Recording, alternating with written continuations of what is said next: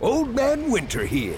If I had it my way, it would stay winter all year long. Short days, wind chill, black ice, and a good polar vortex. Oh, heaven! Wait, is it getting warm in here? Your cold snap is over, Old Man Winter. Spring has arrived. Spring.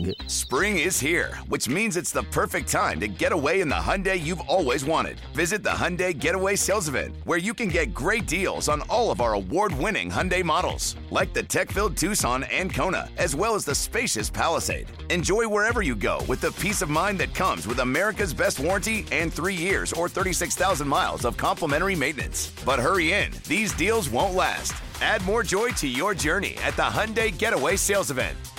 Now get 0% APR or up to 1500 bonus cash on the Hyundai Tucson. Now, during the Hyundai Getaway Sales Event. Offers end soon. Call 562 314 4603 for details.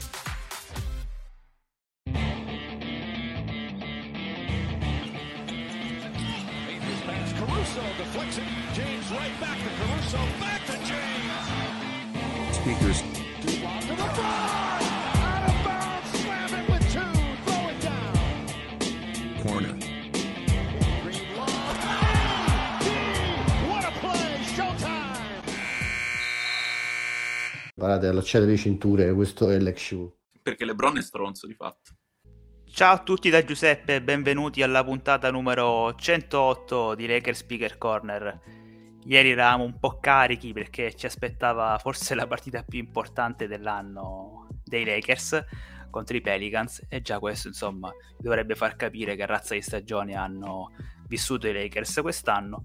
Partita che è stata la perfetta rappresentazione della stagione giallo-viola che abbiamo appena vissuto con i Lakers che vanno avanti di 20 punti nel primo tempo, LeBron si fa male alla caviglia e poi eh, i Lakers cadono fragorosamente nel secondo tempo sotto i colpi del grande ex nonché pupillo di Odino, Brandon Ingram.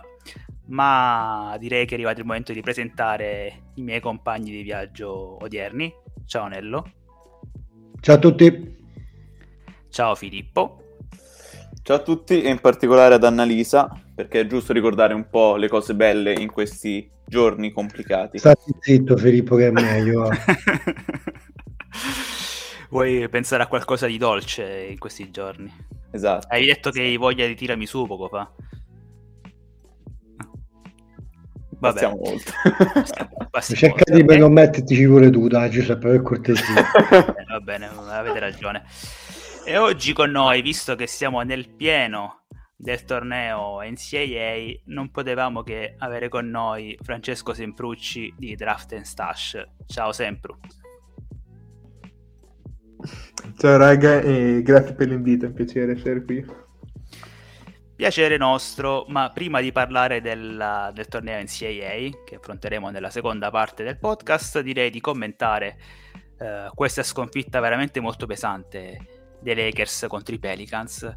Eh, una sconfitta che potrebbe addirittura anche costare il play-in ai ragazzi di Vogel e chiederei subito un parere a Nello su questo match e in particolare su quali sono i motivi della sconfitta, se la- la- l'analisi di questo match può andare oltre al- all'infortunio di, di LeBron, perché secondo me, la mia umile opinione, senza l'infortunio di James eh, questa partita i Lakers non la perdono mai, quantomeno questa singola partita, ecco. Allora, in generale sono d'accordo perché quello che ci ha fatto vedere LeBron nel primo tempo fa parte di quello che è, come dire, il set di prestazioni eh, che qualcuno può vedere come sta- stat padding qualcuno può vedere come leggendari. Io vedo come eh, qualunque sia la direzione, l'unica strada che hanno i Lakers oggi per vincere una partita. Cioè, se LeBron fa una partita di un profilo altissimo, eh, allora eh, la si vince. Il motivo per il quale io credo eh, che i Lakers l'avrebbero, l'avrebbero vinta è perché nei primi minuti della partita l'attività difensiva di LeBron era rilevante e secondo me quella è la cartina tornasole di solito di come sarà la partita di LeBron, se sarà solo una raccolta di grandi canestri e di quindi 35 punti per fargli raggiungere Karim prima possibile o eh, una partita che avrà eh, della sostanza tale da poterci permettere di portare a casa la vittoria. Secondo me in questa partita eravamo nell'opzione per la quale LeBron ci avrebbe portato a vincere e ovviamente con un infortunio di quel tipo lui è riuscito comunque a giocare per altri 7-8 minuti di alto livello come succede sempre quando ti giri una caviglia al momento in cui ti fermi eh, probabilmente avrà tolto la scarpa avrà cercato di capire che cosa gli è successo e boh, eh, non, non, ne aveva più l'ha dichiarato apertamente che non riusciva più ad andare a ferro ha giocato solo sul perimetro eh, i 25 punti nel primo quarto sono comunque stati i primi due quarti sono stati comunque eh, impressionanti eh, no, scusami, 15 punti nel, nel, primo quarto sono stati impressionanti, soprattutto per i 6 su 9 da 3.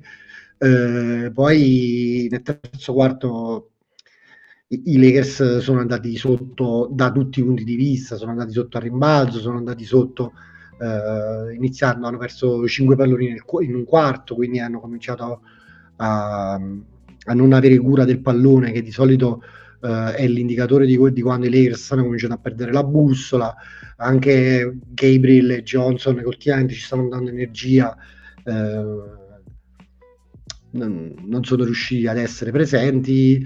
Eh, la seconda partita nelle ultime tre um, in cui Reeves è andato, malu- è andato maluccio ci ha tolto pure quel, quell'elemento collante che di solito invece Reeves era riuscito ad essere negli ultimi periodi. Eh, le, le, ragioni tattiche probabilmente per le quali eh, i Lakers non sono riusciti a, a, dare forse quello che erano riusciti a dare nei primi quarti che eh, a mio modo di vedere eh, Valanciunas è riuscito nel terzo quarto a, fare quel lavoro di secondary playmaking che eh, altrimenti ai Pelicans manca come l'aria. Eh, non che Valanciunas sia questo grande creatore di gioco però in qualche modo eh, gli dà dei riferimenti, è riuscito a distribuire il pallone, eh, Ingram ovviamente ha attaccato, ma soprattutto eh, Trey Murphy eh, ha visto la Madonna, sembrava Rizza nella finale contro Orlando e i Lakers hanno sostanzialmente lasciato troppo troppo spazio ai Pelicans sia sul perimetro ma li hanno mandati in lunetta molte volte. Ci sono stati tanti errori di comunicazione soprattutto su, su tutti gli split. Li abbiamo sostanzialmente persi sempre, quindi alla fine della fiera poi si potrebbe stare a parlare di tanto, ma eh, la, l'errore che, che, caratterizza spesso questo tipo di sconfitte dei Lakers sta eh, nell'abbassamento in, istantaneo della concentrazione difensiva per quel poco che già c'è, eh, che permette poi a, anche a squadre come Nola che obiettivamente non gioca una palla a canestro di primissimo pelo, però ha delle individualità in questo momento come McCollum, come, come Ingram, come Valanciunas, come è stato Trey Murphy in questo momento che eh, noi soffriamo e dunque è arrivato quello che, quella, quella sconfitta che non doveva arrivare per, dal punto di vista di, di classifica. Adesso eh, vabbè, poi ne parliamo meglio che dopo magari, ma col calendario che abbiamo noi, il calendario che hanno gli Spurs, il calendario che hanno i Pelicans se avessimo messo una partita e mezza di distanza fra noi Pelicans era un discorso, adesso con mezza partita sotto diventa dura, durissima. Allora, eh, anche secondo me oggi LeBron aveva la faccia giusta, cioè si è visto chiaramente nei primi minuti come ha settato il tono del match e poi chiaramente con l'infortunio ha un po' buttato giù di morale tutta la squadra.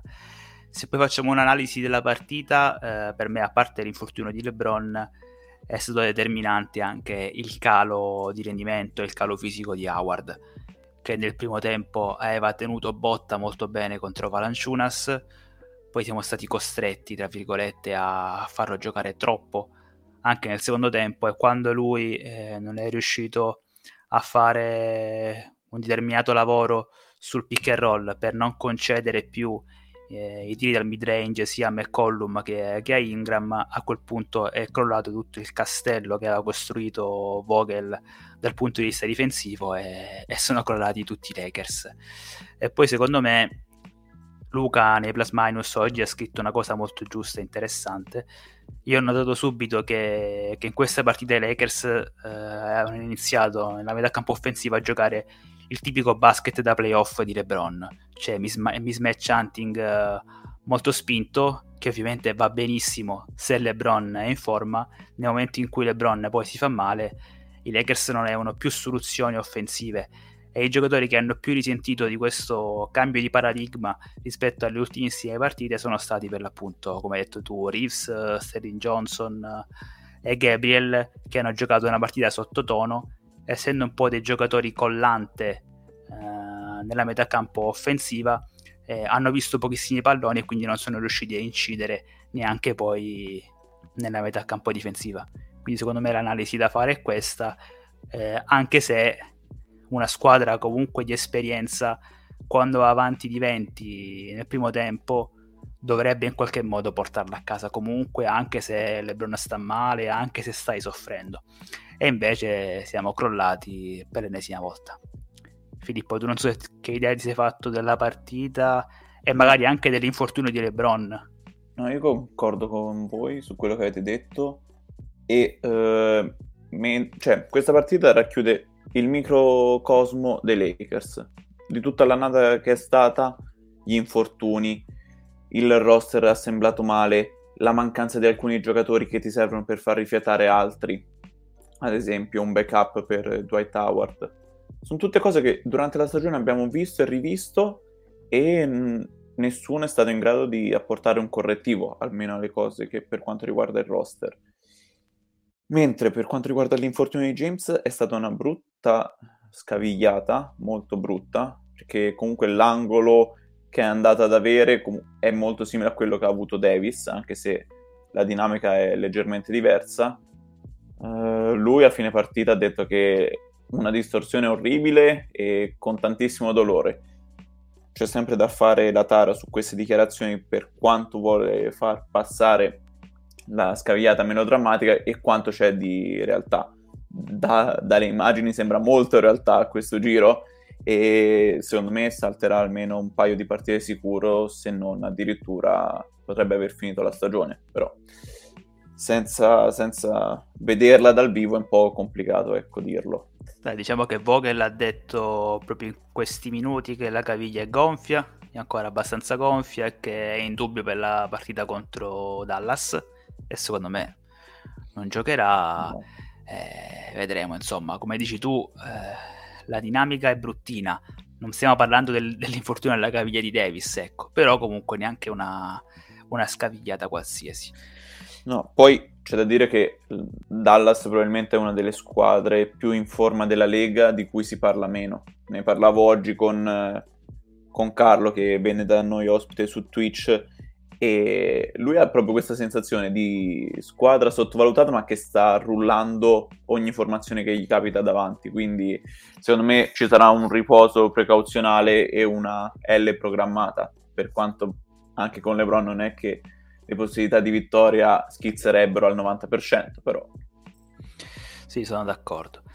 Eh, vorrei coinvolgere invece Sempru per parlare di due giocatori che sono stati determinanti nella sconfitta dei Lakers di stanotte, ovvero Herb Jones, che nel primo tempo con tre triple ha comunque tenuto più o meno a galla uh, i Pelicans, poi anche con la sua difesa sempre solida, che abbiamo imparato a conoscere quest'anno, e poi anche di Trey Murphy, che è stata la, la sorpresa della, de, della nottata dei Lakers, che con un terzo quarto straordinario eh, è, è, riuscito a riportare su i Pelicans e poi hanno chiuso la pratica nel quarto periodo. Tra l'altro chiudo dicendo che nel finale di partita c'è stato anche un episodio abbastanza simpatico con la mamma di Trey Murphy che faceva il compleanno oggi che ha voluto fare una foto con LeBron eh, nel, eh, diciamo, nello spogliatoio ed era estremamente entusiasta di tutto ciò nonostante comunque di fatto il figlio avesse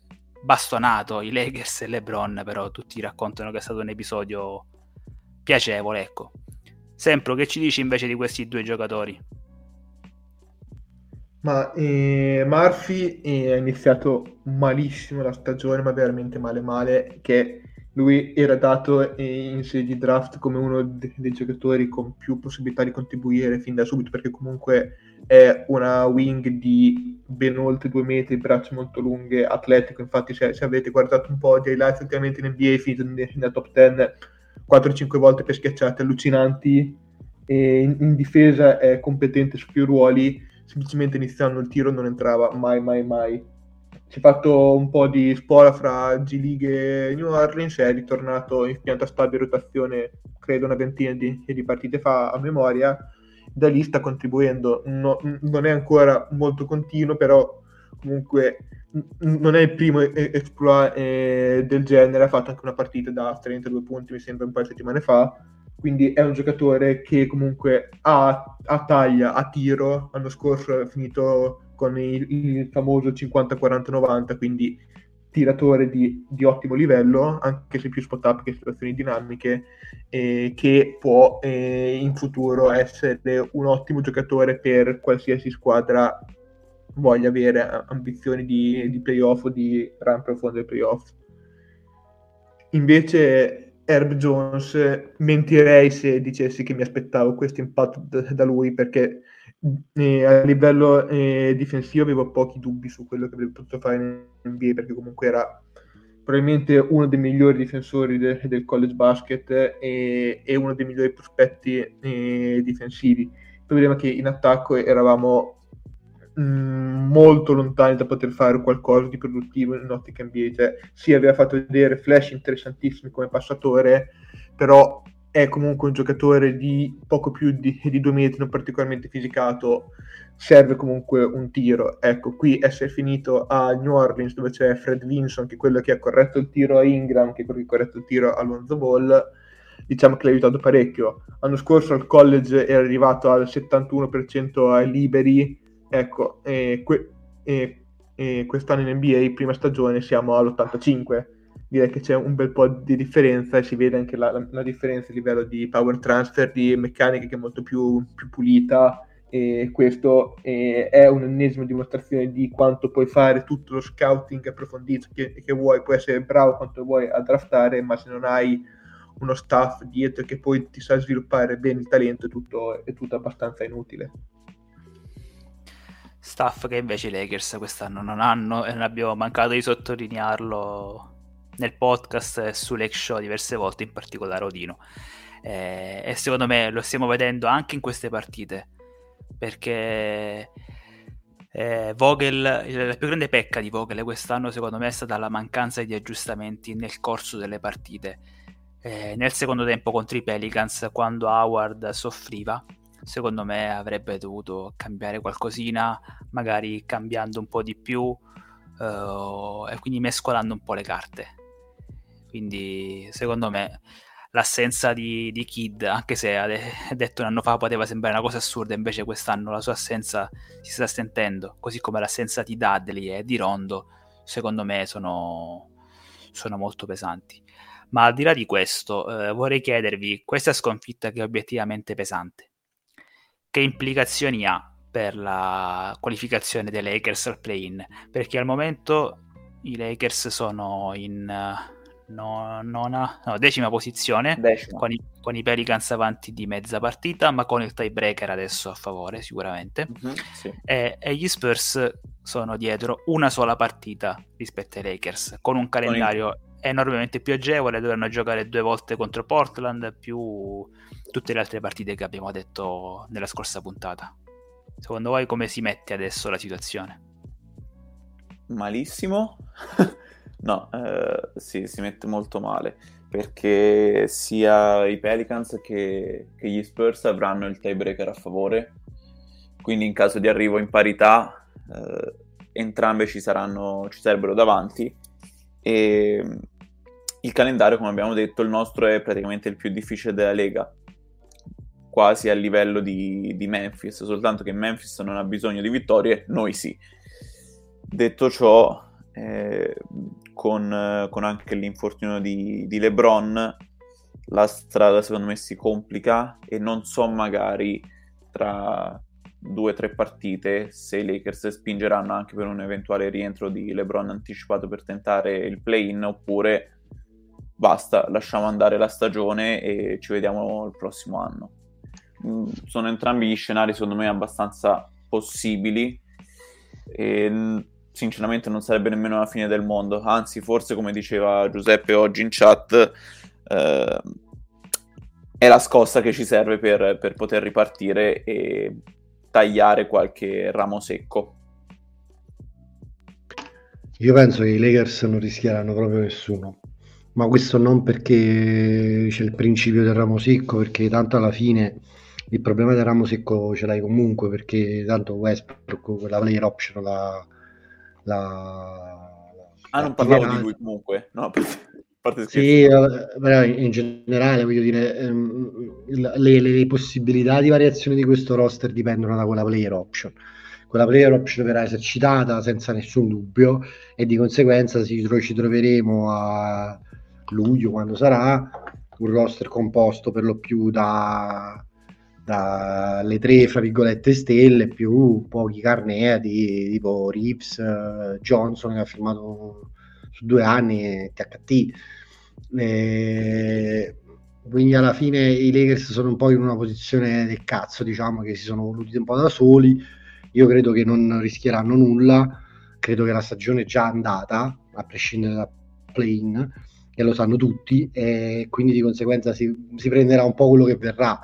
Uh, se LeBron e Davis dovessero sentire le rispettive caviglie o piedi, mettetela come volete, al giusto grado di uh, tranquillità per provare a giocare qualche partita in più, ci si proverà se no Amen si guarderà avanti e si cercherà di capire quanta roba si deve attaccare a Westbrook per mandarlo da qualche parte, sempre che qualcuno se lo piglia.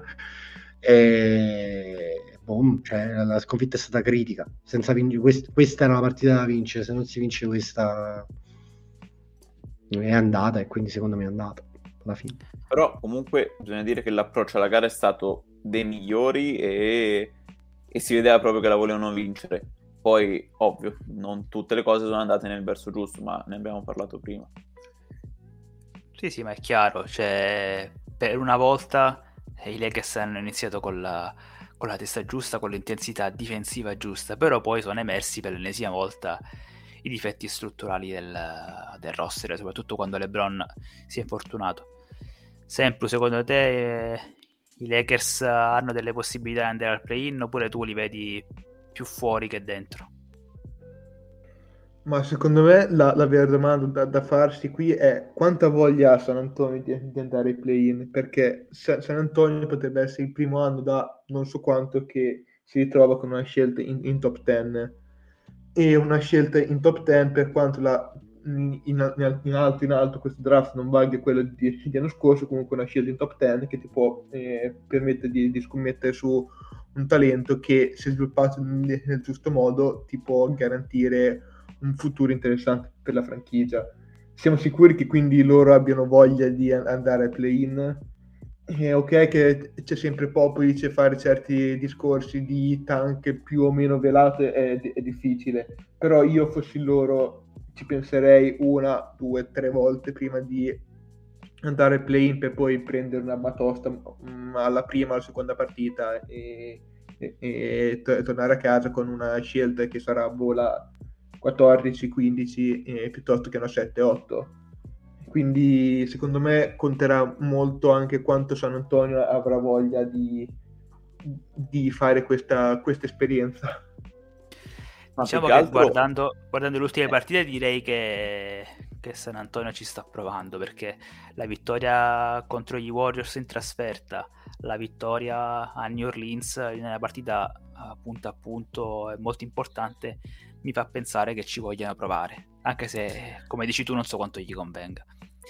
Ma poi anche guardando il calendario hanno una partita contro Houston e due contro Portland, anche non volendo, quelle rischi di vincerle quasi con entrambe le mani legate dietro la schiena, cioè perché queste squadre sono proprio... Ora Houston tanto tanto con il talento forse qualcosa compensa, ma Portland è una squadra di G League prestata alla NBA. Ma secondo me poi la, mo- la mossa di prendere quella prima dai Raptors, se ci metti pure prima, due prime basse, come saranno la loro e quella dei Raptors, poi non so se hanno altro, le possono sempre mettere insieme per andare dentro la lotta in qualche modo se c'è qualcuno che vuole, vuole cedere e di solito c'è sempre qualcuno che vuole cedere un 2 per 1 lo riescono a fare quindi eh, si sono in qualche modo assicurati di poter arrivare attorno alle, alle prime 10. Poi sappiamo bene che San Antonio in qualche modo alle volte drafta anche in maniera eh, come dire, precisa, lo abbiamo visto negli anni, da Leonard a primo, loro hanno sempre preso giocatori specifici e hanno sempre avuto pure ragione, eh, per quel poco che posso capire io di, di talenti NCAA, però mi sembra che la, la, l'attitudine sia quella e che la, la strategia sarà quella anche quest'anno. Bene, eh, visto che nelle scorse settimane abbiamo parlato di Minnesota e degli Spurs, io continuerei in questa puntata a fare un breve focus sul, sul play-in, cioè sulle squadre che si giocano gli ultimissimi posti per entrare ai playoff. E partirei proprio dai Pelicans, visto che i Lakers li hanno affrontati questa notte. Eh, velocemente, che impressioni vi siete fatti su Nola, che ricordiamo che priva di Zion, che non ha mai giocato in questa stagione. Ingram ha saltato diverse partite ed è tornato giusto quasi. questa notte. Eh, è tornato giusto questa notte contro i Lakers per mazzolarci. Eh, hanno trovato, come diceva anche sempre, due, due, giovani giocatori sicuramente interessanti e poi hanno, hanno preso al deadline McCollum che si pensa possa essere un pezzo oh, importante o semi-importante per provare a fare i playoff. Che impressioni vi hanno, vi hanno fatto i Pelicans eh, oggi e in queste settimane? Ma secondo me sono a squadraccio. A prescindere da proprio. cioè, a prescindere da tutto, non mi pare che, che ci sia abbastanza tutto per potersela giocare in una serie di playoff, per potersela giocare con le altre tre potenziali scappate di casa per arrivare all'ottavo posto, magari sì, eh, a mio modo di vedere se guardo il play-in oggi Minnesota va dentro in carrozza perché è la squadra che ne ha di più ampiamente.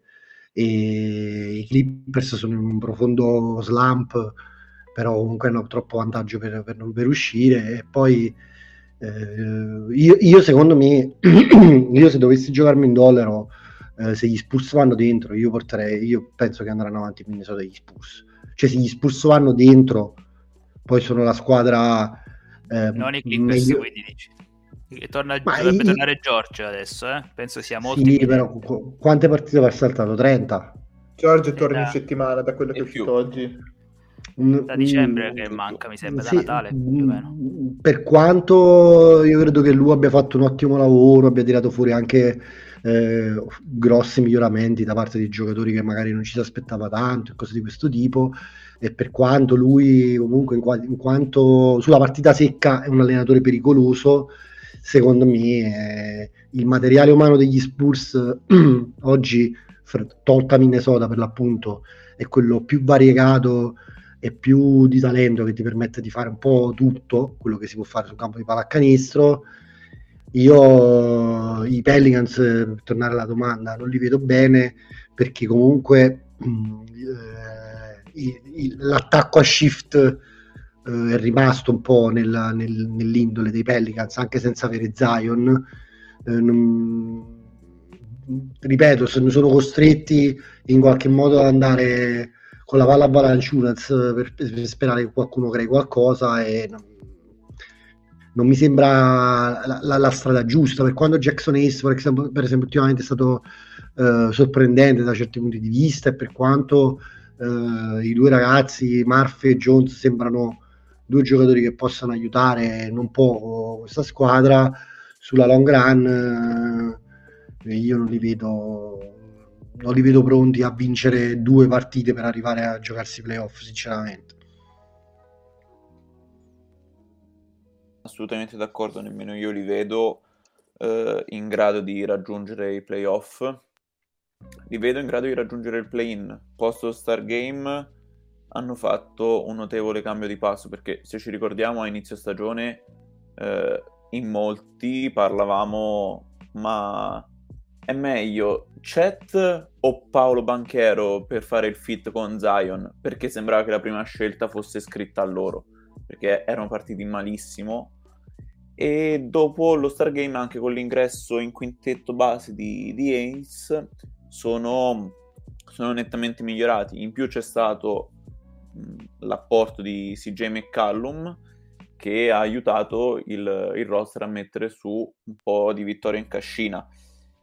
Detto ciò, eh, quest'anno probabilmente hanno preparato il terreno per la prossima stagione e quello che faranno da qui al termine della loro, della loro regular season sarà soltanto mettere esperienza. Di fatto sarà questo. Hanno trovato alcuni giocatori dopo averne persi in free agency altri in maniera molto stupida e cercheranno di creare il contesto ideale per, per il ritorno di Zion l'anno prossimo. Io cioè, non li vedo, come diceva Nello, in grado di raggiungere i playoff, li vedo più che stanno cercando di costruire un qualcosa perché poi quando ritorna quello là, questi possono fare una stagione da 40, 45, 50 vittorie e andare ai playoff tranquillamente. A proposito di Pelicans, io vorrei fare un'altra domanda a Sempru. Che ci dici del, del nuovo TJ McConnell barra JJ Barea, ovvero se Alvarado, che è il giocatore un po' del momento? Ma José Alvarado l'anno scorso è diventato un fenomeno di culto per eh, gli appassionati di college basket per il suo modo di, eh, di giocare che ha fatto eh, impazzire eh, parecchie persone nell'ultimo periodo. È il classico eh, giocatore, come diceva eh, Filippo prima in chat, che non può stare in NBA, ma lui non lo sa e ci sta lo stesso. Uh, ha due attributi enormi, eh, capisce il gioco, sa passare la, la, palla, rompe parecchio le, le scatole in, in, difesa, sfruttando tutti i trucchetti de, del mestiere, quello di andarsi a nascondere dietro all'allenatore, fra l'altro è geniale. È un po' una rivisitazione di quello che, che ha fatto all'epoca Huertas, che voi vi ricorderete molto bene, e, però fatto meglio. E oltre a questo comunque aggiunge anche una, una dimensione di saper fare un, qualcosa quando deve fare canestro, cioè hai citato eh, McConnell, eh, McConnell è uno che quando si tratta di fare canestro ha enormi limiti che poi in ottica playoff, play-in o partite comunque più importanti si, si sentono oltre la taglia. Ecco, Alvarado dal punto, vista, dal punto di vista offensivo sa fare un qualcosa di più che in quei contesti lì, secondo me, situazioni specifiche gli può dare un, un minimo di minutaggio. Non so quanto importante, però eh, per fare rumba un po' di casino in certe situazioni ci può stare.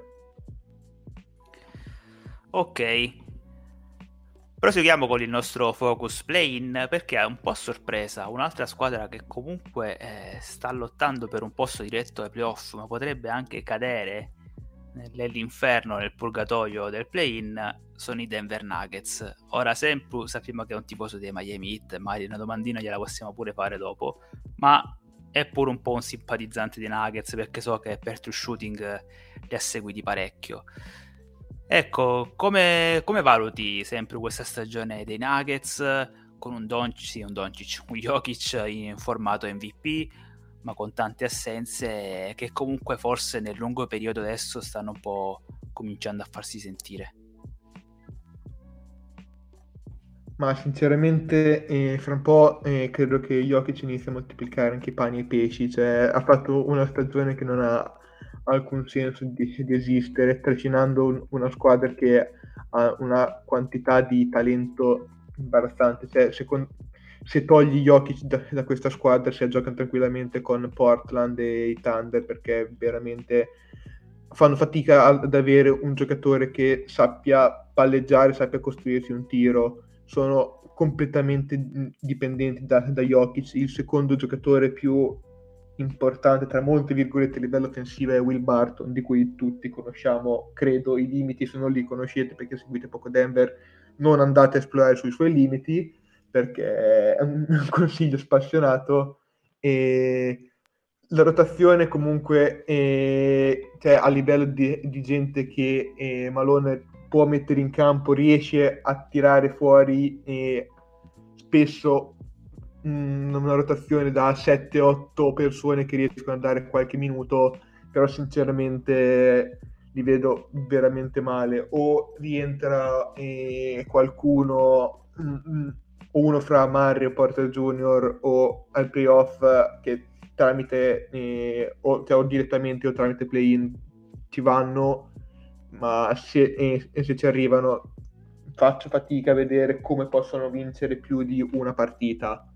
E è un peccato perché eh, quest'anno eh, Jokic, oltre al fatto che fa tutto quello che, che, fa in attacco, è estremamente migliorato in difesa. An- l'anno scorso eh, il metodo per utilizzare e tra virgolette anche un po' nascondere in difesa era quello di fargli fare show o trap molto alto su, su pick and roll e costringere il palleggiatore a trovare eh, il passaggio skip in angolo opposto che finché giochi con eh, squadre che non hanno un giocatore capace di fare questo va bene, appena arrivi con una squadra che, che ce l'ha vieni massacrato. Infatti con Phoenix è successo perché Booker appunto quel passaggio lì lo vedo occhi chiusi e quindi eh, Phoenix ha massacrato Denver.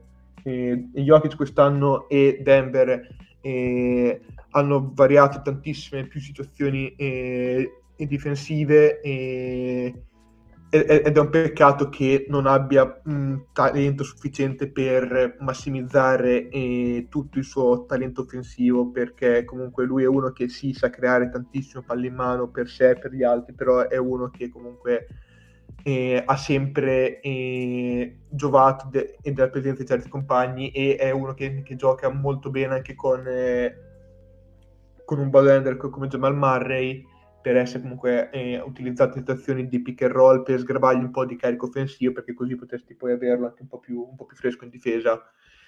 È migliorato tantissimo nel conditioning negli ultimi anni come, come, sapete tutti anche per la questione di miglioramento fisico che, che ha avuto però sinceramente da solo dopo una stagione così in cui ha dovuto assorbirsi tutto quel carico offensivo tutta que- quella mobilità in difesa perché comunque lui do- doveva eh, cioè praticamente sballottato a destra e a sinistra in ogni pick and roll in ogni situazione era coinvolto. Sinceramente credo che una volta arrivati ai playoff una partita m- magari riesce a vincere praticamente eh, da solo per il talento enorme che ha però più, più di così è um- umanamente impossibile Sempre a proposito di talento, eh, come ti è sembrata la prima stagione in NBA di Bones Island? E, e come ti sembra in generale il fit eh, sul lungo periodo con, uh, con, Jamal Murray quando poi tornerà l'anno prossimo ormai perché gli ultimi aggiornamenti ci dicono che ha provato ad allenarsi con, uh, con la G-League ma ha sentito un po' di dolore e quindi probabilmente non tornerà più quest'anno. Ma allora, Bones in un mondo ideale è il partner perfetto per Jokic, non credo altrettanto per Murray, fondamentalmente perché è un po' un Jamal Murray eh, con meno talento, ovvero uno che eh, è un, una mezza combo guard con più eh, capacità eh, realizzative che, che, passing, uno che ha range di, di tiro e capacità di muoversi anche senza palla, e quindi il fit a livello di metterli insieme in un, in, in un backout credo sia difficile, li, li, li vedo più come, come un'alternativa eh, nel senso che Island eh, secondo me ha un talento per valere più della scelta in cui è stato scelto però rischia un po' di essere confinato quando Denver avrà, se mai li avrà perché visto gli ultimi due anni non ci mette la mano sul fuoco e se mai avrà tutti sani e rischia di essere un po' confinato al ruolo di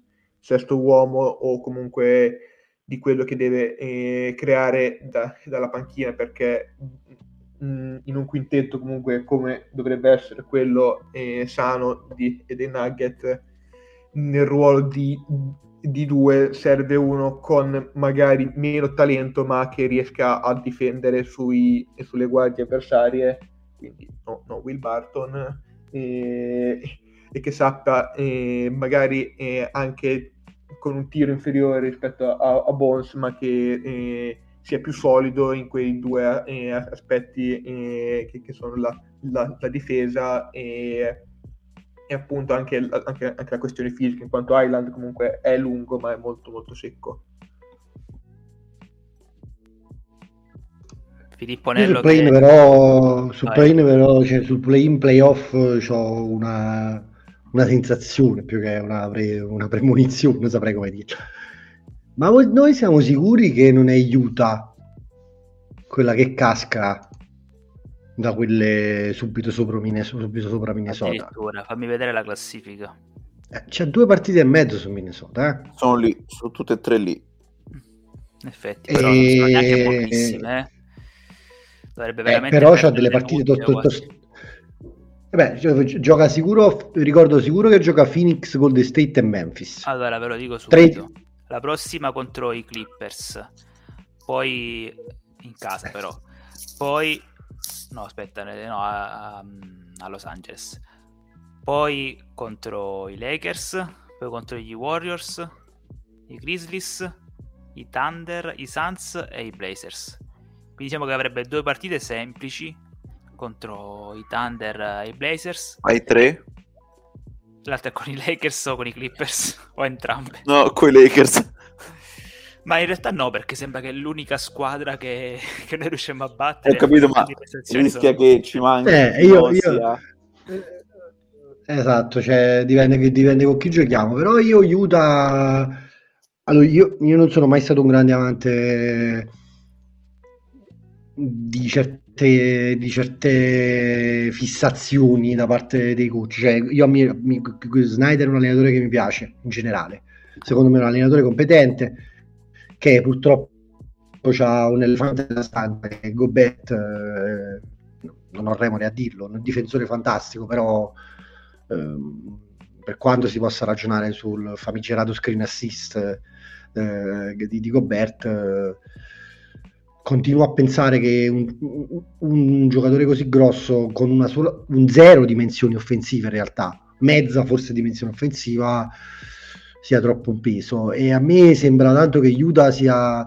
non tanto a me la- of schedule diciamo di Utah non so se, però comunque secondo me fra le 7-8 più difficili dell'anno a, a naso direi magari si può guardare Eh, a me Utah dà la sensazione che sia proprio vicinissima a quel punto in cui eh, mh, si rompe tutto detto questo due partite e mezzo con 7-8 partite alla fine non sono poche eh, però Utah potrebbe arrivare a vincerne 3 da qua alla fine Oklahoma, Portland, e una fra i Lakers e i Clippers.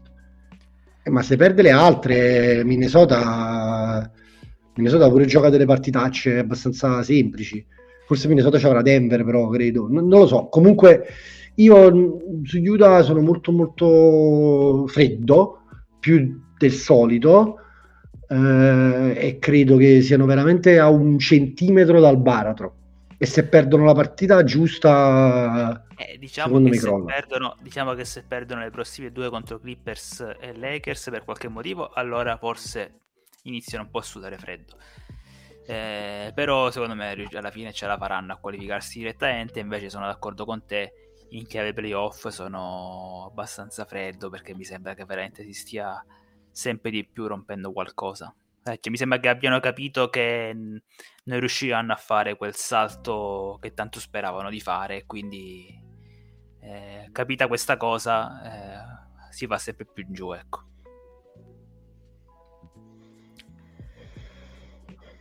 Ok, se non avete.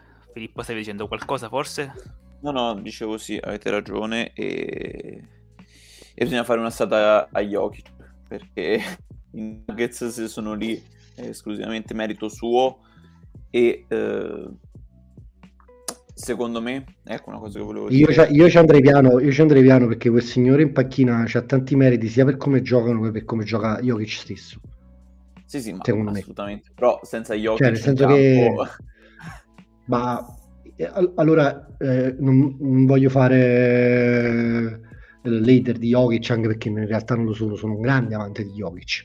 E, e ovviamente ci sono degli istinti eh, di Jokic eh, che, che permettono a Malone di fare certe cose.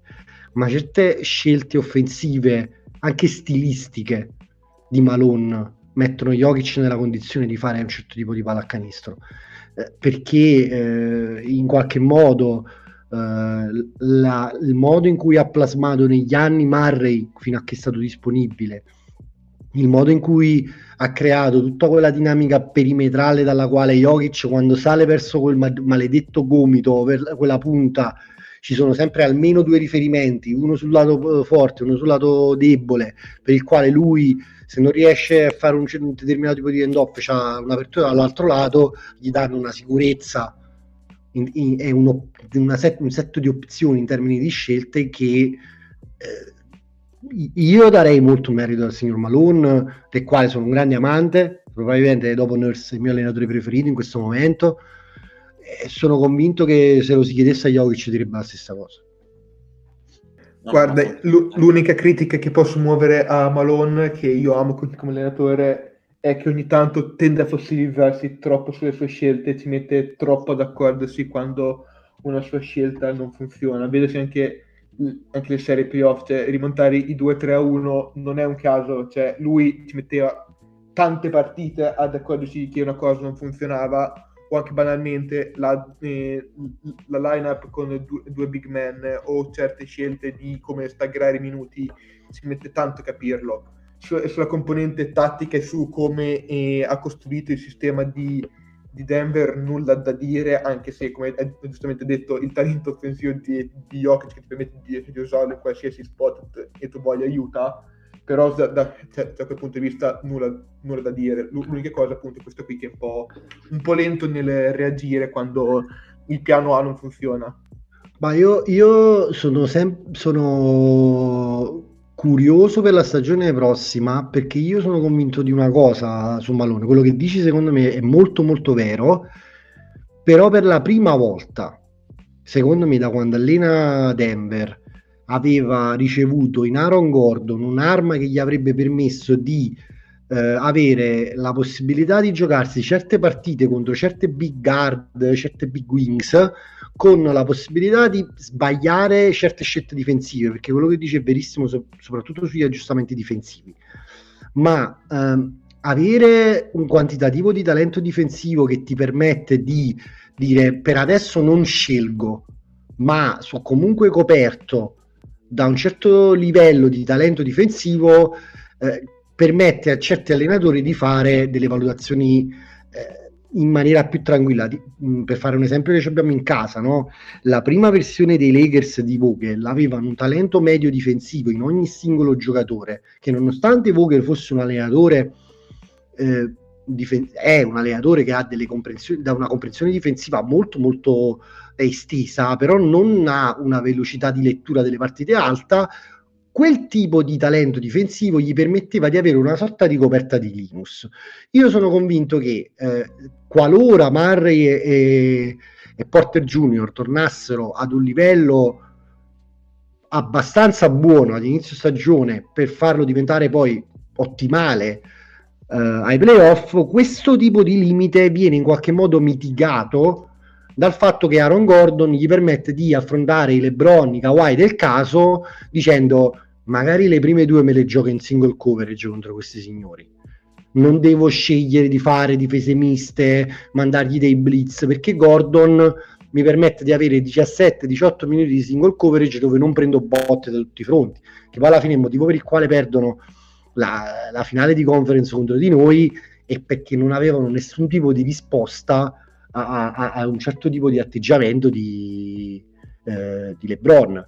Eh, e, e, secondo me con Gordon eh, a disposizione questo limite che tu identifichi secondo me correttamente viene in qualche modo eh, mitigato dal fatto che Gordon è eh, un giocatore che per un certo numero limitato di minuti puoi pensare di mandare in single coverage contro giocatori un'arma che prima non avevi. Lo stesso Jeff Green secondo me è una scelta che va in quella direzione di potergli dare dei giocatori che perché diciamo, diciamocela tutta se oggi i Nuggets potessero mettere in campo Murray, Porter Jr., Jeff Green, Gordon eh, Jokic con la possibilità di avere a, a rotazione una, un quinto giocatore, una guardia con un, cer- un, livello di tiro di un certo tipo eh, io auguri ad attaccarli quelli là con e senza letture dell'allenatore eh.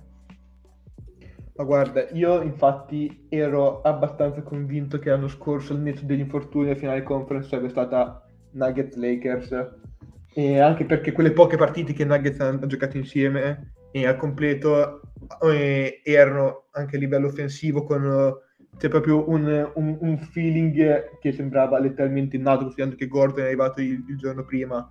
E il discorso che, che fai sui corpi di Green Gordon è utile anche per un altro eh, di, discorso della difesa di, di, Denver. Come dicevo prima, loro tendono a fare molto trap, molto show e quindi tendono eh, poi a mandare il giocatore che aiuta dal lato debole a, a taggare il rollante. Ecco, se gli, se gli mandi contro a taggare il rollante Gordon o Green è sicuramente meglio che se gli mandi contro un Will Barton o un Jamal Murray o un Montemori su compagnia cantante. Quindi avere eh, o Porter Junior anche che è un, altro di, di, quei corpi lì. E se gli mandi contro un giocatore così che, che comunque a livello di ruolo teorico è un esterno, ma è un 2 metri e 6, 2 metri 8, 2, 2 metri 10, vuol dire molto. Ok guys, adesso facciamo divertire i due ragazzi, facciamo divertire sempre Filippo perché parleremo di, di Merch Madness, questo angolo che abbiamo rinominato Merch Madness Watch. Allora, Sempru, ci vuoi fare un recap delle due giornate di Elite 8 con Filippo che, che è bello carico e pronto a vincere eh, l'ennesimo torneo con Villanova che giocherà contro Kansas eh, nelle Final Four? Ma te in vacanza non ci vai mai, scusa? No, così per curiosità. Eh, tra, tra, due settimane più o meno ci vado in vacanza e non mi dovete più rompere i coglioni. No, no, ma anche perché se ci vai prima della finale o della semifinale mi sarebbe meglio. Vabbè, detto ciò, allora io avevo pensato di organizzare questo spazio della March Madness in quattro ah, quindi parti. Fai, fai tutto in autonomia. Cioè, esatto, miei, sì. Cioè io sono quello che si occupa della scheda. Adesso guardi e ascolti. Tu... Vabbè. Esatto. Fai, fai, allora, fai come vuoi. La prima parte parliamo delle, delle Sweet 16 e, delle, e dell'Elite 8, poi la seconda parte faccio delle domande random a sempre sui vari prospetti. Dopodiché passiamo. Non farmi fare figure di merda. No, no, tranquillo. Mi interrompo un attimo. Vedete che avete 20, avete 20, minuti, non due ore e mezza. Perfetto, tranquillo, ci Vabbè, riusciamo. Vai. Allora, Beh, io, io saluto quindi. sì, saluta Antonio. Vai. Saluta Antonio. No, allora, non mi far perdere tempo, Nello, che il tempo stringe. E... Che cosa è successo negli ultimi, nell'ultimo weekend della March Madness? Allora, cose di una certa rilevanza. Posso dire una cosa che stai da fare il fenomeno qua? Ma Giuseppe la domanda l'aveva fatta fra Francesco. Cioè, fatti esatto, cazzi tu, stati eh, zitto. Fammela a Francesco. Cioè, proprio non lo so. Domanda, tra l'altro. Cioè, poi, che eh, eh, poi puoi, puoi cacciarlo da sta cosa a Cristo.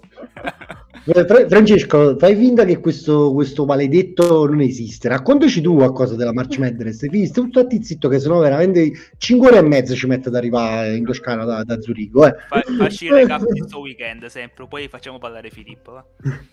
Allora, eh, direi di, di, partire con Gonzaga che è uscita con, con Arkansas, con Holmgren che ha, che ha disputato un primo tempo semplicemente aberrante, ha giocato malissimo secondo tempo meglio, ma diciamo che se avete visto eh, giocare Holmgren eh, sapete che nonostante pesi come me circa, eh, lui eh, utilizzi un livello di fisicità che non, non, è consono per un giocatore con ancora appunto quella, quella struttura fisica lì. Ecco, diciamo che gli arbitri sono stati molto poco generosi nei, nei suoi confronti, gli hanno fischiato due falli che secondo me mh, non c'erano e un terzo che era che era al limite e segnando un po' la, la sua partita e tutta quella di, di Gonzaga di, eh, di, conseguenza perché sì il talento offensivo di, di Tim e, e, de, e, della guardia è Nembard però il sistema eh, difensivo lo regge in piedi Holmgren. E con Holmgren con problemi di, di falli prima e fuori poi cade un po' tutto. Poi eh, l'altra partita eh, quella che era più eh, equilibrata su, sulla carta e, e, si è confermata tale, e, e l'altra in teoria invece eh, Gonzaga è nettamente favorita, invece alla fine ha perso, era Texas Tech contro Duke, partita sulla carta equilibrata che si è confermata tale, sono arrivati punto a punto fino alla fine dove poi eh, Paolo con, con, una rubata e un paio di, di canestri importanti alla fine l'ha deciso lui e Duke sinceramente mi fa un po', un po' arrabbiare che arrivi alle partite in fondo punto a punto, considerando che ha 5 giocatori che possono andare al primo giro, quindi un talento medio nettamente superiore a- alle altre, però eh, così è per- perché il talento non è mh, mm, mixato benissimo e no, mh, Krievski è un po' di anni che si occupa più di fare il recruiter che l'allenatore vero e proprio quindi diciamo che ci sono squadre allenate ha preso meglio. un po' da Callipari, ecco. Esatto, sì, esatto. Poi, che quest'anno, tra l'altro, metto un attimo un puntino, ha fatto più l'allenatore, nel senso che, anzi, ha fatto più il GM che il recruiter, perché ha preso tantissimi giocatori dal transfer portal. Ma, ma perché fondamentalmente i top recruit, i, i top recruit hanno capito che andare sotto eh, a calipari dal punto di vista di sviluppo di quello che ti fa fare no, non sempre aiuta. Cioè, guardate eh, gli esempi di Booker, eh, Irro che in, al college erano praticamente dei wannabe JJ Reddick o, o, poco più, sono arrivati in NBA, sono tutt'al, tutt'al giocatore. Oppure l'anno scorso Isaiah Jackson che sembrava un DeAndre Jordan con le mani un po' meglio, arriva in NBA cambia non dico su, su tutto, ma, ma, quasi tira da, tira da tre, in G-League tirata anche da, eh, dal palleggio, quindi anche il giocatore sta iniziando a, a, vedere che Calipari è uno che di, diciamo che limita i, i, giocatori nel loro sviluppo e nelle cose che poi anche gli scout vedono che sanno fare in campo. E anche in ottica draft e quindi in ottica soldi non è una cosa molto molto buona. Assolutamente direi che della South Region, se vuoi ti, ti faccio parlare a te, eh, dato che c'è la, la tua grande... Eh, c'è il mio grande, grande amore. Eh, no, allora, innanzitutto c'è da dire che io Michigan non me l'aspettavo così avanti. Pensavo uscisse al primo turno o al massimo al secondo. È stata una partita tipica, mettiamola così, tipica di Villanova, ritmi molto bassi, punteggio basso, se ti vuoi divertire guardi altre partite, mettiamola così. Sarò molto stringato. Su Houston è la rivelazione che ha sconfitto la favorita al titolo, secondo me, perché Arizona era in testa al mio, al mio tire per il titolo e è stata fatta fuori da una difesa ottima come quella di Houston e questo conferma anche la bontà del lavoro che ha fatto il coach negli ultimi anni perché anche l'anno scorso hanno fatto un'ottima March Madness, quest'anno si sono comunque riconfermati. È molto molto buono, diciamo. Non, diciamo non credo ci sia... Il fatto che Vai. siano un quinto seed era abbastanza misterioso, sì. cioè a livello di record statistiche tutte erano massimo a dire massimo secondo seed, se non addirittura un primo. Sì, sì. Ma quest'anno quei seed mi sa che un po' l'hanno messi a occhi chiusi perché alcuni non... A parte che c'è da dire una cosa, come avevo detto l'altra volta, questa qui è la March Madness più pazza degli ultimi anni, perché non, non, non, so se c'era un senso da dare, cioè è il primo anno che becco sotto il 30% della perfezione del mio bracket, di solito faccio sempre intorno al 50-60, quest'anno niente. Mancano due eh, region, quello di, della East e quello del Midwest. Io direi di andare molto rapidamente sul Midwest, dove passano una Kansas che vedo tra le favorite al titolo perché hanno esperienza, hanno talento e anche potenziali giocatori da draft, almeno due, e Miami che è un po' l'outsider che, che riesce ad arrivare all'Elite 8. Del, dell'East, North Carolina che supera UCLA, ma soprattutto, e qui lascio parlare te, Ivy che viene sconfitto dalla Cinderella delle Cinderelle proprio, esatto. Sì, esatto. Non, è, non, è, mai successo che un, uh, un seed 15 arrivasse, arrivasse, così avanti e se, se, non avete visto una partita di St. Peters vi, vi invito ad andarla a vedere per, perché sono veramente uno spettacolo cioè, praticamente è un sistema platoon entrano in 5 escono in 5 perché e, e pressiona tutto campo in difesa e, e si muovono come praticamente eh, se fossero comandati t- tutti dallo stesso joystick dentro, fuori e tutti perfettamente sincronizzati in attacco super organizzati che, che eseguivano benissimo il loro piano partita e hanno, re- hanno realizzato il classico dei Davide contro Golia, ma letteralmente Davide contro Golia, infatti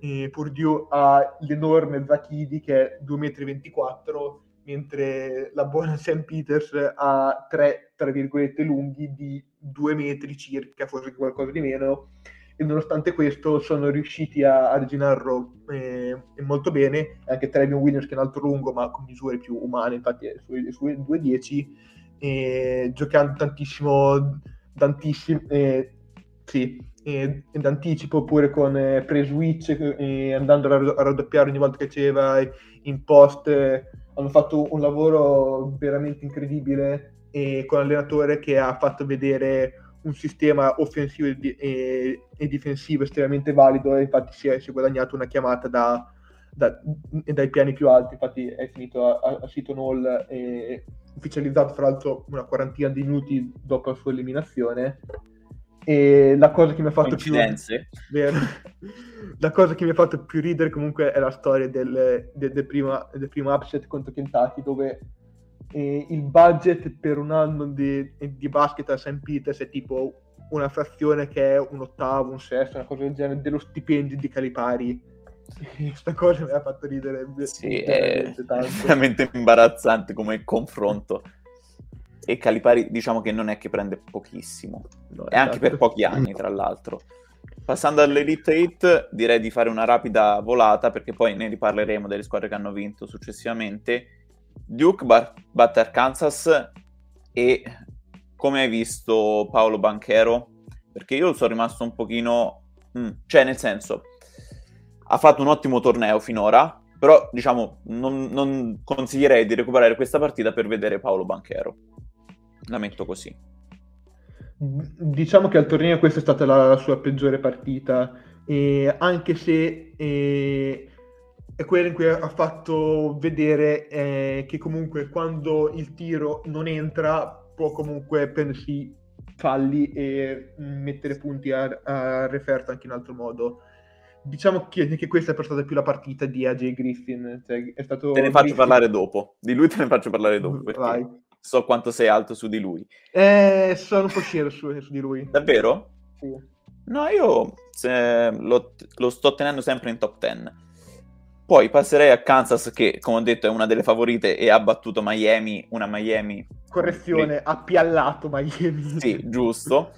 Che Miami ha due giocatori che sono esplosi letteralmente quest'anno. Odino mi perdonerà. Che sono McGusty e Wong, che finalmente hanno Wong, fatto... dopo due o tre anni che ci aspettava questa, questa tanta esplosione, è arrivata. Però ecco, secondo me non, non è sufficiente per una chiamata NBA, ecco, mettiamola così, neanche al secondo giro. Villanova in una partita da non recuperare contro Houston perché è stata veramente... Siete amanti de- della difesa recuperata? Brutta, ma... Cioè, difesa bella, giocata bene, tanta intensità, ma brutta. Cioè, io ho fatto fatica ad arrivare alla fine del secondo tempo perché veramente non, non entrava mai. La, la, nota a margine di questa partita è che si è rotto un giocatore di rotazione di Villanova, probabilmente si è fatto il tendine d'Achille e se prima ruotavano a 6 adesso roteranno a 5 probabilmente se non, se non addirittura a 6 ma con il fratello di Ryan Arcidiacono messo uscente dalla panchina e poi l'ultima partita di cui abbiamo visto ieri sera un pezzettino commentandola insieme North Carolina che batte St. Peter e rovina la favola io ci avevo sperato i primi 5 minuti e ho detto vai riescono a vincere 5 minuti dopo. No. 20 di differenza, vabbè. Fra, fra, l'altro ho controllato adesso eh, le statistiche di Houston contro Villanova. Allora, percentuali da, dal campo, Houston 29.8, Villanova 28.8. Mamma mia. No, eh, ti giuro, è stata una cosa che... Ma brutta, ma brutta, brutta, brutta. No, ma anche le statistiche dal tiro da 3, non so se le hai viste, ma... 5% Houston. 5%. Il 15% di, di, di Villanova in confronto ai tiratori. Sì, nel senso è stata proprio una partita bruttissima. Ma allora, abbiamo fatto... Come... Aspetta, Vai. Fammi, fammi, fammi, intervenire così metto un po' di ordine, faccio il vigile. Eh, dopo questo recap, fateci un bel pronostico delle Final Four, perché non, ha- non so se mi è sfuggito, ma se non sbaglio per la prima volta nella storia vedremo il grande derby tra North Carolina e, Esatto. e Duke alle Final Four. Quindi un pronostico Esatto. intanto su questa partita, su questo evento storico, anche due parole su questa cosa, e poi un pronostico su, su Villanova, Kansas. E vado io, vado di per te. Vai te su questo, io vado su Villanova, Kansas. Va bene. Allora, eh, North Carolina eh, si è confermata in questo torneo un po' la squadra che è stata in questo anno, ovvero squadra che alti altissimi e bassi bassissimi. Mm, basta recuperarsi la partita con Baylor. Sono andati a più 23, mi sembra, e poi in 8 minuti sono fatti eh, rimontare. Sono andati a supplementari per supplementari a- e hanno vinto. È, una squadra che se in serata può vincere con tutti perché comunque ha guardie con, con tanto talento per, per l'NCA, ha a lungo come Armando Bacot che a livello NCA fa una grande, una gran differenza, però secondo me Duke a livello di talento puro ne, ne ha di più e sinceramente la vedo, la vedo favorita anche perché ha un talento più distribuito e soprattutto ha, ha un vantaggio di, di size che non è indifferente. Sì, sì. C'è da dire che il- con il nuovo allenatore North Carolina raggiunge subito la Final Four, cosa che non era scontata a inizio stagione. No. Anzi, no- no- non è scontata nemmeno due settimane fa. No, infatti. E sull'altra semifinale della Final Four, Kansas-Villanova, come ho detto prima, Villanova ha eh, i pezzi contati letteralmente perché sono rimasti in 5. Kansas invece ha più talento, eh, ha Akbaji, ha Brown, ha Wilson, ha Remy Martin che eh, per la NCAA è perfetto. Io li vedo strafavoriti per la finale. Mm, proprio non riesco a vedere uno scenario in cui Villanova riesce a vincere. Lo scenario si chiama Gillespie che si risveglia Steph Curry, credo. Eh, sì, diciamo sì, o che si sveglia Jenkins eh, nella finale contro North Anche- Carolina, in cui tira da tre allo scadere e le mette tutte, però. O magari È- è potreste, complesso. richiamare, potreste richiamare Josh Hart, eh, visto che non sta giocando con Portland. Eh, ma se ora mh, una battuta. Se ci si pensa, ogni volta che Villanova arriva alla fine di un ciclo, arriva almeno alla Final Four. Ciò mi, Sì. mi- mi dà sollievo, almeno su questo. Allora, io poi passerei a fare un giochino molto veloce. E io ti dico dei nomi Mm, e sì. tu mi dici sì, no, nel senso ti piacciono o non ti piacciono, e mh, un aspetto positivo e un aspetto negativo di questo Ok, giocatore. Ok. Allora, primo nome, AJ Griffin, visto che l'avevo nominato prima. Sì, mi piace. Allora, aspetto positivo, tiro, è probabilmente top 2 tiratori de- della classe, almeno fra quelli che andranno in lottery. E aspetto negativo la sua, la, la sua cartella clinica. Cioè, io ho ricontrollato l'altro giorno che l'hanno aggiornata sul, sul sito di, di Duke. Lui non gioca una stagione intera senza farsi male, senza dei problemi fisici dal secondo anno di high school. E questo me, me l'ha fatto un po' scendere perché comunque ormai inizia a essere parecchi anni e se già senza le sue citazioni NBA ha tutti questi problemi fisici, in NBA mi fa un po' storcere il naso. E rischia di subire vari stop, e che nei primi anni poi sono fondamentali per l'imprinting anche a livello fisico. Mm-mm. Prossimo giocatore, eh, visto che abbiamo parlato di Kentucky, Tai Tai Washington. Allora, sì, mi piace abbastanza e quello che mi piace di, di lui è la possibilità di giocare on e off. Abbiamo parlato di, di Jamal Murray prima, ricorda un po' Jamal Murray per la sua capacità di, di giocare on e off ball, e è, un- è un po' meno tiratore da, da tre al momento, anche se ha buon tocco, e, e però passa la, la palla molto meglio.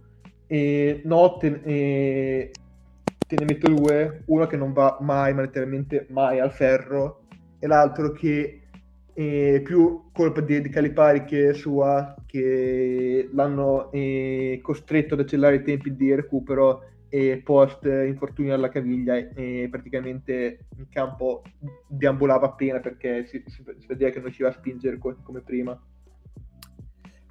Prossimo nome. Di questo ne abbiamo anche discusso una volta su, su Facebook sul tiro da tre sulla meccanica. Patrick Baldwin da Mhm. Milwaukee, dove è andato per giocare con, eh, sotto il padre che era l'allenatore e è stato esonerato verso la fine della stagione. Mi dispiace. Gua- Guarda, se non hai visto mh, una partita di, di Milwaukee non farlo, perché veramente gio- giocavano male, male, male, cioè letteralmente non, ci- non- non disegnavano un, un uscito da- dai blocchi, un, un niente per, per eh, Baldwin, cioè la, mh, la cosa era palla in mano, fai cose, cioè no, cioè, anche no, anche perché comunque uno che anche lui è stato fermo un anno perché si è rotto ne- una caviglia, cioè non è che puoi pre- pretendere che uno do- dopo un anno che, che non gioca eh, torna e ti può eh, condurre un, un attacco anche perché poi eh, non dovrebbe nemmeno teoricamente essere il, il- il suo ruolo. Quindi ti dico, ni per lui per- perché il talento lo ha, però eh, ha avuto tantissimi fisici eh, anche quest'anno e il tiro è entrato letteralmente in, in una partita nel resto non è mai, mai, mai, mai, mai entrato. Quindi il potenziale da, da tiratore e per essere un attaccante di ottimo livello e anche uno starter c'è, però i, i- dubbi sul fisico e i dubbi su quanto eh, sia cioè quanto sia realizzabile que- questo potenziale mi fanno un po' più storcere il naso. No, anch'io ero partito bas- abbastanza basso su di lui e sono rimasto su quel... Sì, può essere un giocatore da NBA, c'è tanto da lavorare, ma tanto tanto. Quindi chiedigli Ok. degli sleepers, dai. Esatto, stavo arrivando a questo. Esatto. Adesso mh, abbiamo fatto questa qui, sì, no, e arriva- arriviamo all'ultima parte del- della puntata nel quale io ti chiedo se mi puoi fare tre nomi di giocatori che possono andare a fine secondo giro o undrafted che possono essere un po' la, rilevaz- la rivelazione della stagione, perché stiamo vedendo come negli Gli ultimi Austin anni... Reeves, dai, gli Austin Reeves. Esatto. So che a noi, a noi tifosi dei Lakers questi interessano, visto che noi le abbiamo scelte, come ben sai. Allora, qui potrei fare tantissimi nomi per- perché quest'anno eh, pr- praticamente dopo i primi mm, 13, 14, forse anche 12, c'è, c'è praticamente una lista di, di giocatori infinita che può eh, essere eh, draftata perché nello- nel contesto giusto può fare eh, rotazione. Ne, ne scelgo eh, alcuni così su due piedi. Il primo che mi viene da, da dire è Jake Laravia di Wake Forest, alla grande di 2 metri e 1 e comprensione de- sì, di, di 2 metri 1 di- del 2001 di eh, 2 metri e 5, 2 metri e 6, comprensione de- del gioco molto sopra eh, la media, eh, passatore molto sopra la media, tocco che lascia eh, presagire anche uno sviluppo eh, da, da stretch e in, in difesa anche eh, si fa eh, valere. Infatti contro, contro Duke emblematico il fatto che quando eh, finiva lui a, a marcare i, i vari Banchero, Griffin o compagnia mh, non l'abbiano mai attaccato perché comunque è un difensore solido. Non, non aspettatevi un defensive player of the year, però è uno che in difesa può dire la sua nel, nel giusto contesto.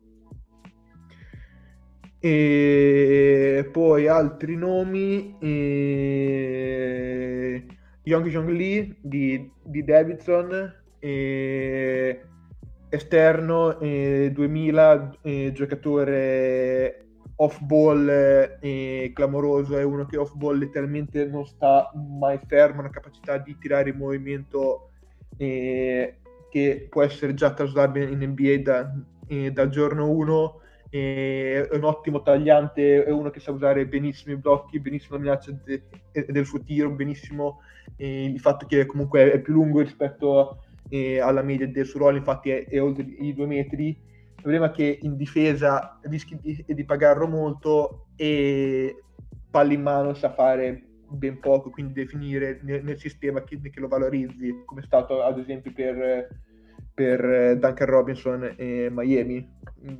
L'archetipo è quello, non credo sia, sia così forte, anche se ricordiamo che anche Duncan Robinson è finito undrafted, però nel, nel giusto contesto è uno che può fare molto, cioè può fare comodo poi un altro che potrei dire, ho detto due esterni, buttiamo... Guarda, io te lo chiedo uno perché sono grandissimo fan, Vai, che dimmi. è Trevion Williams di Purdue. Mm.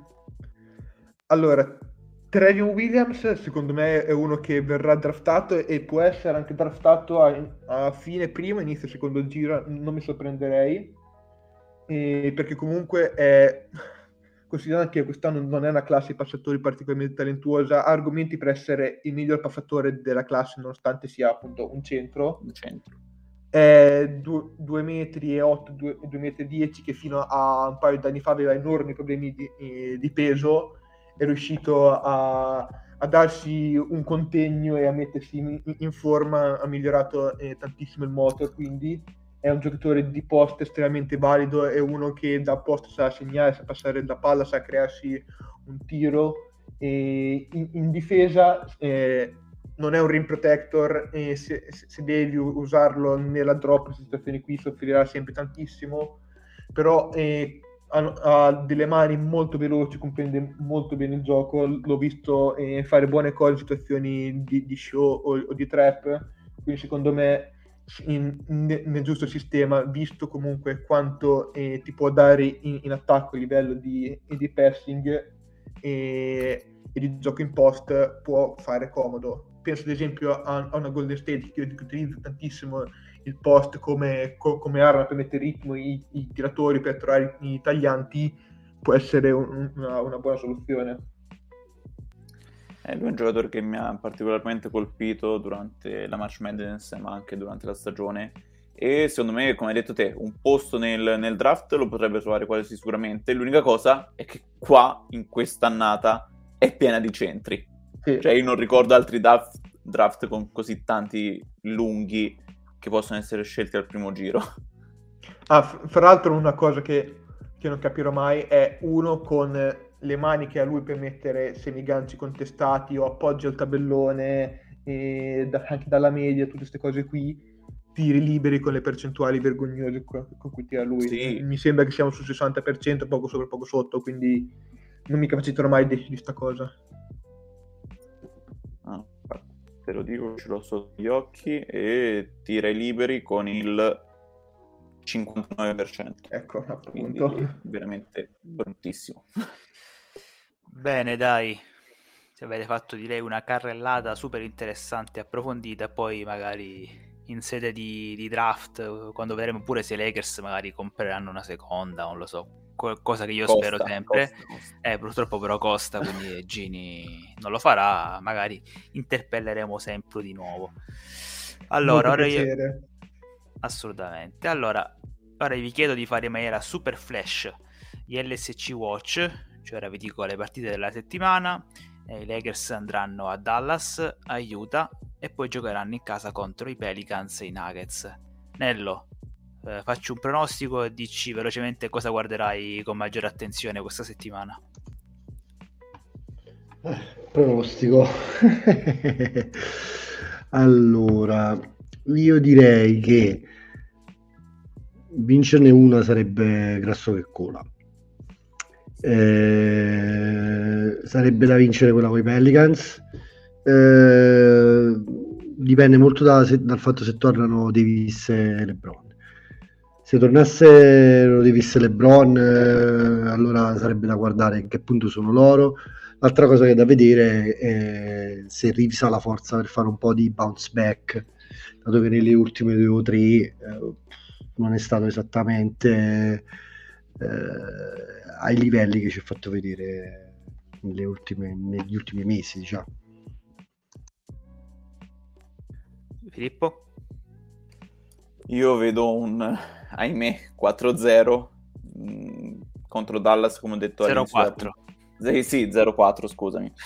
Dallas eh, la vedo bella carica. Contro Utah magari non ci sarà LeBron e poi giochiamo venerdì, sabato e domenica di fatto. Tantissime partite in pochissime ore e l'abbiamo anche fatto un'altra volta in questa stagione e i risultati non sono stati proprio eclatanti, quindi per me non, non ci sono molte chance in questa settimana di portare a casa una, una vittoria. Sempre tu, se vuoi fare, se vuoi cimentarti in questo giochino. Ma guarda, io dei Lakers credo di aver guardato in stagione 10 partite in tutto, quindi eh, sui pronostici non sono molto ferrato. Se, se volete vi, se, se volete vi, vi, dico cosa guarderò io settimana. Eh, vai, vai, mi piace questo giochino. allora, una che, che mi guarderò eh, sicuramente è Denver Charlotte di, e di questa notte per, perché giocano due dei miei giocatori preferiti, quindi me, me, la guardo sicuro. Che immagino siano la Melo e Jokic, ovviamente. Prendi con, non lo so... No, no, cioè, sono particolarmente amante dei giocatori che praticamente spostano la difesa solo con, solo con uno sguardo. Non c'è J. Thor, scusa. No, guarda, anche lui mi, mi piace molto, però è, eh. è, è, è, un altro archetipo di giocatore che mi fa impazzire. E poi guarderò eh, Cleveland Atlanta per eh, Mobley e Young e poi ovviamente eh, mi guarderò qual- qualcosa de- degli hit per-, per, vedere se usciranno da sto circo che sono infilati ultimamente. E poi basta mi- per- anche perché do- eh, dovrei anche studiare dovrei anche ri- riguardare alcune cose per, per il draft. E mi sembra giusto. Eh, per me velocemente pure facciamo 1-3. Eh, immagino che, che LeBron salti le prossime due, magari tornerà con, con Nola insieme a Davis e quella riusciamo a vincerla e poi però perdiamo contro Denver. Quindi secondo me 1-3 guarderò con maggiore attenzione chiaramente LeBron e Davis se riusciranno a giocare una benedetta partita insieme. Bene, direi che possiamo chiudere qui la puntata, però prima di, eh, di chiudere il podcast, eh, vi consiglio, se non l'avete fatto, ve lo consiglio in maniera molto molto calda, di recuperarvi l'articolo che ha scritto Dino questa settimana su Elgin Baylor, perché come sapete stiamo portando avanti da un po' di settimane il progetto Lakers Legend è uscito l'articolo su Van Excel, quello sulla Odom e la scorsa settimana quello per l'appunto di Odino su LG Ho letto Baylor. quello su Odom, bellissimo, veramente bellissimo. Molto bello anche quello di Simone eh, e ti consiglio assolutamente di leggere questo di Odino su Baylor perché secondo me è uno dei migliori articoli mai scritti su, su Show eh, e sinceramente in Italia un lavoro del genere su, su un giocatore come Baylor io non, non, l'ho mai letto, non l'ho neanche mai visto perché Odino ha fatto proprio un lavoro di ricerca meticoloso raccontando tutta la storia di Baylor, non solo la storia cestistica ma anche quella umana e anche il suo ruolo uh, nella, nella lotta diciamo, contro la segregazione razziale e l'affermazione dei diritti civili ne, negli Stati Uniti. Eh, è un articolo molto bello e ve lo consiglio davvero tanto. E saluto infine i miei compagni di viaggio di oggi. Ciao Nello. Ciao a tutti. Ciao Filippo. Ciao a tutti. E ciao sempre, grazie per essere venuto. Ciao a tutti e, e grazie a voi, sempre un piacere. E ciao a tutti da Giuseppe, alla prossima. Old Man Winter here. If I had it my way, it would stay winter all year long. Short days, wind chill, black ice, and a good polar vortex. Oh, heaven! Wait, is it getting warm in here? Your cold snap is over, Old Man Winter. Spring has arrived. Spring. Spring is here, which means it's the perfect time to get away in the Hyundai you've always wanted. Visit the Hyundai Getaway Sales Event, where you can get great deals on all of our award-winning Hyundai models, like the tech-filled Tucson and Kona, as well as the spacious Palisade. Enjoy wherever you go with the peace of mind that comes with America's best warranty and three years or 36,000 miles of complimentary maintenance. But hurry in, these deals won't last. Add more joy to your journey at the Hyundai Getaway Sales Event. Now get 0% APR or up to 1500 bonus cash on the Hyundai Tucson. Now, during the Hyundai Getaway Sales Event. Offers end soon. Call 562 314 4603 for details.